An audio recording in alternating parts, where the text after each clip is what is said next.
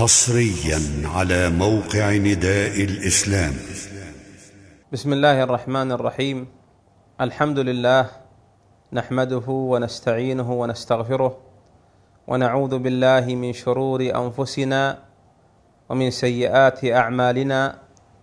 من يهده الله فلا مضل له ومن يضلل فلا هادي له وأشهد أن لا إله إلا الله وحده لا شريك له. وأشهد أن نبينا محمدا عبده ورسوله. اللهم صل وسلم عليه وعلى آله وأصحابه ومن سار على نهجه واقتفى أثرهم إلى يوم الدين وسلم تسليما كثيرا.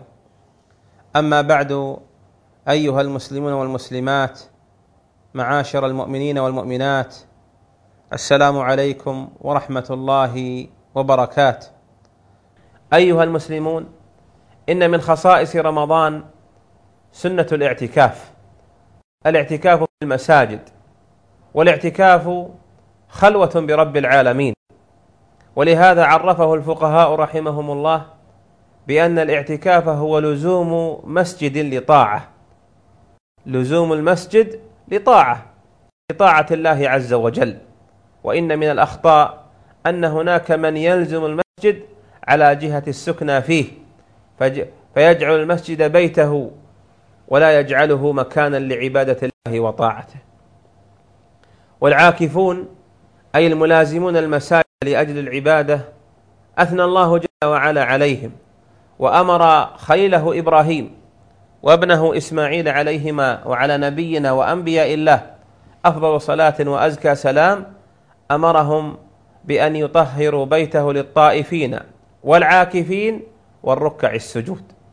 والعاكفون هم المعتكفون في المساجد. وأفضل ما يكون الاعتكاف في المساجد الثلاثة.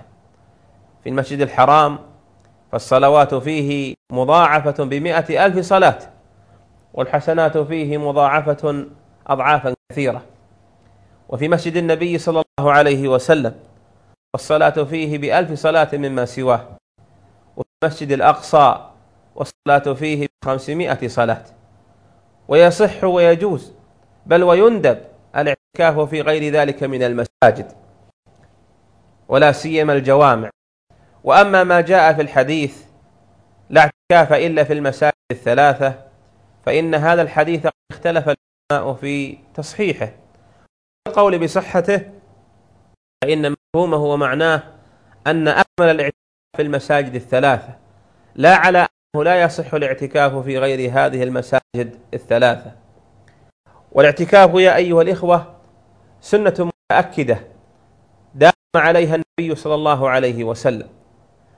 وسننه وسننه المؤكدة أنه إذا لم يفعلها في وقتها قضاها عليه الصلاة والسلام. ولهذا من لم يصلي ركعتي الفجر قبل الفجر ندب له أن يصليها بعده لأن سنة الفجر سنه متأكدة. وهي أحب إلى النبي صلى الله عليه وسلم من الدنيا وما فيها.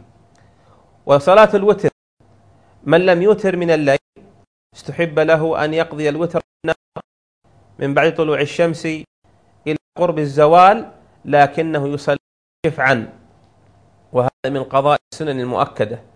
ومن ذلك أنه عليه الصلاة والسلام مرة أراد أن يعتكف فرأى في مؤخر المسجد الخيام والقبب فسأل عنها فقيل هذه لنسائك فترك الاعتكاف في تلك الأيام وقضاه عليه الصلاة والسلام من شوال لأن السنة المؤكدة يستحب قضاءها فالاعتكاف سنة متأكدة وهو أن يلزم المسلم والمسلم المسجد لطاعة وقربة إلى الله عز وجل يخلو بالله يتذكر ذنوبه فيستغفر الله منها ويتوب منها.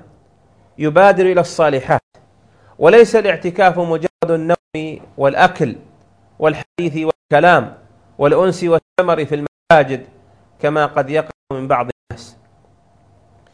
سنة الاعتكاف أن يكون في العشر الأواخر لأن من مقاصده العظيمة مع الخلوة برب العالمين والاستكثار من الصالحات أن يوافق المؤمن في اعتكافه في قيام يوافق ليلة القدر التي هي خير من شهر.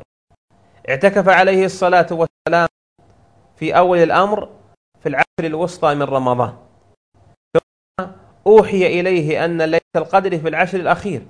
قال عليه الصلاة والسلام من كان متحريها فليتحرها بالعشر الأواخر.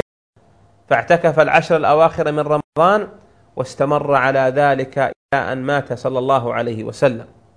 واعتكف بعده أصحابه واعتكفنا نساؤه بعده في العشر الأواخر من رمضان فالاعتكاف في العشر الأواخر من السنة كده وإن الاعتكاف يبدأ من دخول من وقت صلاة الفجر.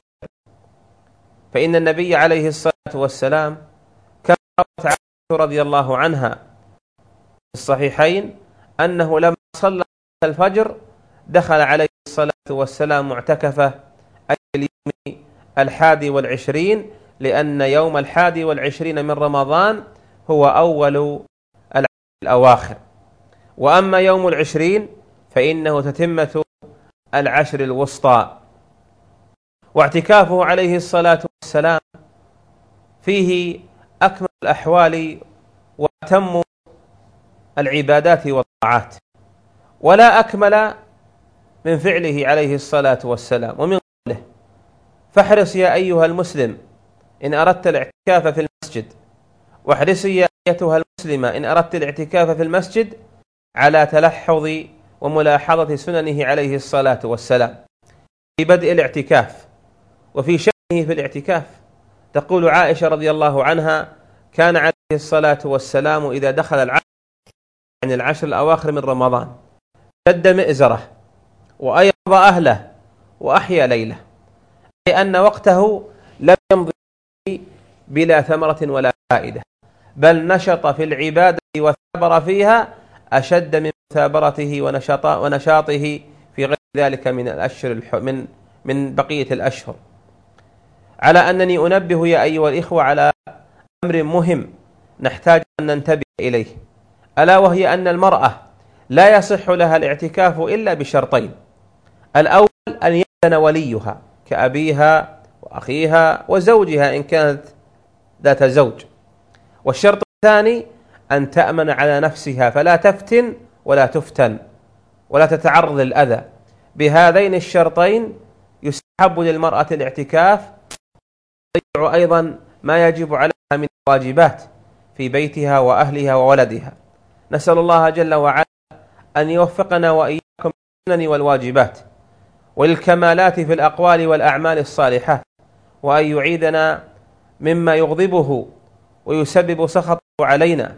اللهم ارض علينا رضا لا تسخط علينا معه أبدا لنا ولكم ولوالدينا ووالديكم ومشايخنا وأحبتنا من إن ربي لطيف لما يشاء إنه هو العليم الحكيم. والله تعالى أعلم.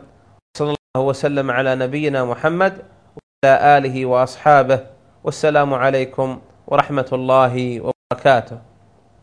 تم تنزيل هذه المادة من موقع نداء الإسلام www.islam-call.com